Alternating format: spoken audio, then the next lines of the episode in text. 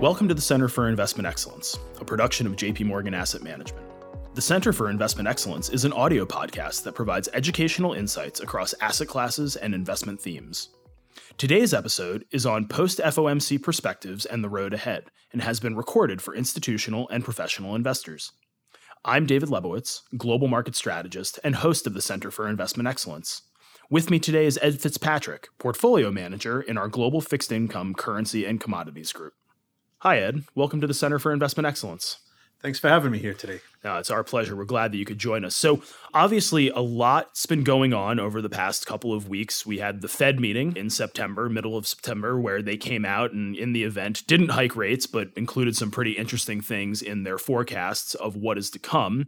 Markets have reacted to that with the 10 year yield moving notably higher and equities finally seeming to come under a bit of pressure here, which I think a lot of people have been looking for for quite some time. But you know, you then take a step back and you look at what's going on in the economy. Atlanta Fed has us growing well north of 3% in the most recent estimate. That's fairly consistent with what we're seeing across the street. And so it doesn't feel like there's a recession lurking on our doorstep, but we all know that the impacts of monetary policy tend to be lagged and variable. So potentially there are some challenges to come. And so want to tackle all of that with you here this afternoon. But let's start with the Fed. So at the September meeting, the Fed remained on hold, but as I noted, their economic forecasts and their interest rate projections shifted pretty meaningfully. And so, what's your expectation for the Fed, not only during the remainder of 2023, but arguably more so over the course of 2024? Yeah, thanks again, David, for having me here. You hit it on the head. There wasn't much ambiguity around the Fed, whether it be the statement, the SEP projections, nor the chair's press conference. They were hawkish. They wanted to get across the point that they are going to remain restrictive for longer. There's reasons for them to see improvements in inflation, but in light of the very strong growth and continued strength and resilience in the economy, as you noted, and as evidenced through the Atlanta Fed, they felt they weren't convinced yet that they had done enough. And they are going to take this wait and see approach to making the final adjustment on their policy path. We happen to believe that there's enough evidence building that suggests inflation is going to come down sufficiently to meet their expectations for this year and next year. We also see some evidence within the labor markets, both at the total employment level, but as well as on the wages side, that should provide the Fed with a fair bit of encouragement over the next few months. And that's part of the reason why we believe that they have finished their rate tightening cycle with the most recent hike in July. Awesome. And, you know, in terms of what this means for the economy going forward, again, I think a lot of people, myself included, have been surprised to an extent by the resilience that we've seen here in 2023. What's your expectation for how all of these rate hikes that have been put in will impact the economy going forward? And, you know, really to just kind of hone in on, I think, what the key question is on the minds of our clients recession or soft landing next year? Well, David, we just got out of our investment quarterly, and that involves our senior investors across the entire platform. And the message was split. It is 50 50 between soft landing and recession. In the past, we had been more in the recession camp, but with inflation improving, as I had discussed, the runway for a soft landing has certainly increased. It remains to be seen whether or not the Fed can engineer a soft landing. It is a very difficult mission for them to accomplish. But you know, with inflation progressing as they project, it provides them with a lot more flexibility. I still think we're a little bit skeptical on the soft landing approach, although it has the probabilities of it have risen and certainly have risen from the market pricing in that type of outcome over the next three to six months, which is the focus of what GFIC is trying to achieve when we go through this investment quarterly exercise one of the questions that we spend a lot of time debating and discussing is so if you're going to have a soft landing, right, how do you get there? And I think, you know, to me, the clearest path to a soft landing effectively lies in the idea that NAIRU, right, the non accelerating inflationary rate of unemployment, is lower than it is in the past. And effectively, what that would allow for, right, is the unemployment rate remaining low, not necessarily where it is today, but not necessarily backing up the way that we've seen it do in the past, and wage growth continuing to decelerate. And I think one of the big questions is with average hourly earnings for production and non supervisory workers kind of stalling out in the four to four and a half percent range. How does the Fed think about that? Because obviously, at those levels, four to four and a half percent wage growth is arguably inconsistent with the 2% inflation target over time. So, one eye on NAIRU as it pertains to the soft landing. The other question that we've been getting quite a bit has to do with the neutral rate and R star. Now, people trying to observe something that is inherently unobservable is always, you know, an interesting exercise and mental exercise more than anything else. But I would love to get your perspective. One, do you think that the neutral rate has increased? Has it decreased? What type of neutral rate do you think the Fed wants to target over time? And again, if you disagree with our assessment on how you get to a soft landing, would welcome any of your thoughts there as well. Sure. There are definitely foundational aspects of the market right now that suggests that R star or the neutral rate of policy should be moving up. There is certainly evidence building, but we're still at a wait and see approach. We've just come off of the last three years, which have seen a tremendous amount of volatility and uncertainty, a lot of fiscal action, a lot of monetary policy action, and now we're going through that unwind process.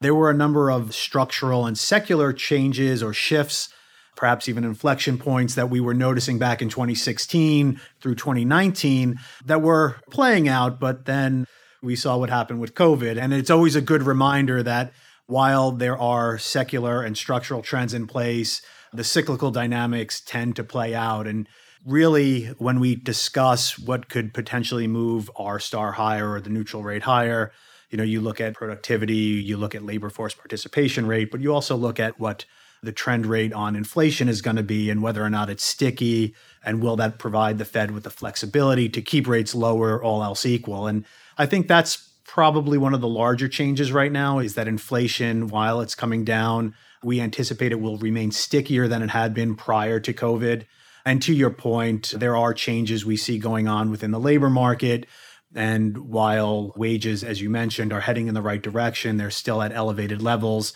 And there does still seem to be some imbalance between supply and demand within those labor markets.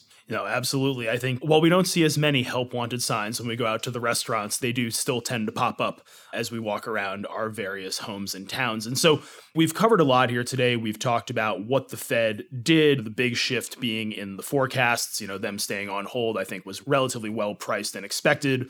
We've talked about how the lagged and variable impact of higher rates should begin to impact the economy going forward. We can flip a coin as to whether or not we'll have a slowdown versus a recession, but I think you've highlighted a lot of the cross currents in the current environment, for lack of a better term, that are making the outlook so uncertain. But you know, at the end of the day, I'm the economist, right? You're the portfolio manager. So, what does this backdrop mean to you when you think about investment risk, but also investment opportunity within your asset class? Sure. And coming out of our investment quarterly, we did come up with a scenario that was 50% soft landing, 50% recession risk. So it does create opportunities as well as some risks. And when we weigh these two outcomes, what we come away with is identifying opportunities and value propositions within the high quality space. And one of the areas that really came to the forefront was short dated securitized credit these are bonds that are backed by collateral. They are short in duration. They have very attractive yield enhancements over treasury. So they offer a lot of protection in case volatility does pick up. Another area along that same theme is agency MBS. Agency MBS uh, have been under a tremendous amount of pressure over the last 18 months, but they now offer very attractive risk rewards from a historical perspective, as well as relative to other asset classes. The same could be said for corporate bonds in the front end of the yield curve, in particular, some of the higher quality, systemically important banks. And so those are the three areas of focus that we walked away from when we consider both the recessionary risks as well as the soft landing risk. So it's being creative in where we take carry opportunities while at the same time maintaining a high duration posture as we go into the end of the year on concerns that recession risk, while downgraded modestly, still remain high by historical standards. That makes a lot of sense. And certainly the idea of embracing duration and adding back duration after a period of time when a lot of our clients have been very short in their duration stance, I would agree makes a whole lot of sense. You know, the question that I ask myself is are rates higher or lower? 12 to 18 months from now. And, and my personal view is that they're going to end up being a bit lower. So, one final question, a little bit of a wild card that I always like to surprise people with. If we take a step back outside of growth and inflation and rates and what it means for fixed income opportunities, there's a lot of other stuff going on. You know, student loan payments are set to resume. Oil prices have been flirting with the $100 a barrel marker. Who knows if the government's going to be open for business next week? That's going to make data watchers' jobs increasingly difficult if they do, in fact, shut down. And then there's just broadly kind of geopolitical and political risk bubbling in the background. When you think about the biggest risk to your baseline view going forward, what would you say that it is and how, you know, can investors potentially position portfolios to play a little bit of defense there? When we take a step back and we look at how the market is now currently pricing in the risks, we estimate that by the end of the year and even into the end of 2024, the market is still looking for a soft landing type outcome. And that's well above the 50% probability that we're subscribing to it. Coming into this year, I think it is fair to say that the market as a whole had a fairly pessimistic outlook on recession risk and risk assets were underowned. We think that that has been corrected over the past nine months. And so now, as we head into the fourth quarter and into 2024, it does feel like the risk reward now is skewed through the market being disappointed by the fundamental data coming out, particularly for the reasons that you just highlighted. And those are the same reasons why we came out of our IQ with a 50 50 outcome, even though the landing strip for soft landing has increased or lengthened. You have to be cognizant of these risks that are lurking behind the scenes, and the majority of them all point to softer growth and risks of a more meaningful correction in both the economy and risk. Yep. No, I think that that's a key point. And, you know, it's interesting how we went from at the start of the year, the most forecasted to recession on record, you know, and now everybody, to your point, is talking about a soft landing. As I reminded a client last week, you always pass a soft landing on the way to recession. And so it looks like we should all be watching the data, and time will certainly tell. So, Ed, this was great. Thank you so much for joining us today, and uh, looking forward to having you back sometime soon. Appreciate it. Happy to be here. Thanks. Thank you for joining us today on JP Morgan Center for Investment Excellence. If you found our insights useful, you can find more episodes anywhere you listen to podcasts and on our website recorded on September 25th, 2023. Not for retail distribution. This communication has been prepared exclusively for institutional, wholesale, professional clients, and qualified investors only, as defined by local laws and regulations. The views contained herein are not to be taken as advice or a recommendation to buy or sell any investment in any jurisdiction, nor is it a commitment from JP Morgan Asset Management or any of its subsidiaries to participate in any of the transactions mentioned herein. Any forecasts, figures, opinions, or investment techniques and strategies set out are for informational purposes only, based on certain assumptions and current market conditions, and are subject to change without prior notice. All information presented herein is considered to be accurate at the time of production. This material does not contain sufficient information to support an investment decision, and it should not be relied upon by you in evaluating the merits of investing in any securities or products. In addition, users should make an independent assessment of the legal, regulatory, tax, credit, and accounting implications and determine together with their own financial professional if any investment mentioned herein is believed to be appropriate to their personal goals. Investors should ensure that they obtain all available relevant information before making any investment. It should be noted that investment involves risks. The value of investments and the income from them may fluctuate in accordance with market conditions and taxation agreements, and investors may not get back the full amount invested. Both past performance and yields are not reliable indicators of current and future results. JP Morgan Asset Management is the brand for the asset management business of JP Morgan Chase & Co. and its affiliates worldwide. Telephone calls and electronic communications may be monitored and or recorded. Personal data will be collected, stored, and processed by JP Morgan Asset Management in accordance with our privacy policies at am.jpmorgan.com slash global slash privacy. In the United States, by JP Morgan Investment Management Inc. or JP Morgan Alternative Asset Management Inc., both regulated by the Securities and Exchange Commission. In Canada, for institutional clients use only by JP Morgan Asset Management Canada Inc., which is a registered portfolio manager and exempt market dealer in all Canadian provinces and territories except the Yukon, and is also registered as an investment fund manager in British Columbia, Ontario, Quebec, and Newfoundland and Labrador. For US only, if you are a person with a disability and need additional support in viewing the material, please call us at 1 800 343 1113 for assistance. 2023 JP Morgan Chase & Co. JP Morgan Asset Management, 277 Park Avenue, Floor 8, New York, New York, 10172.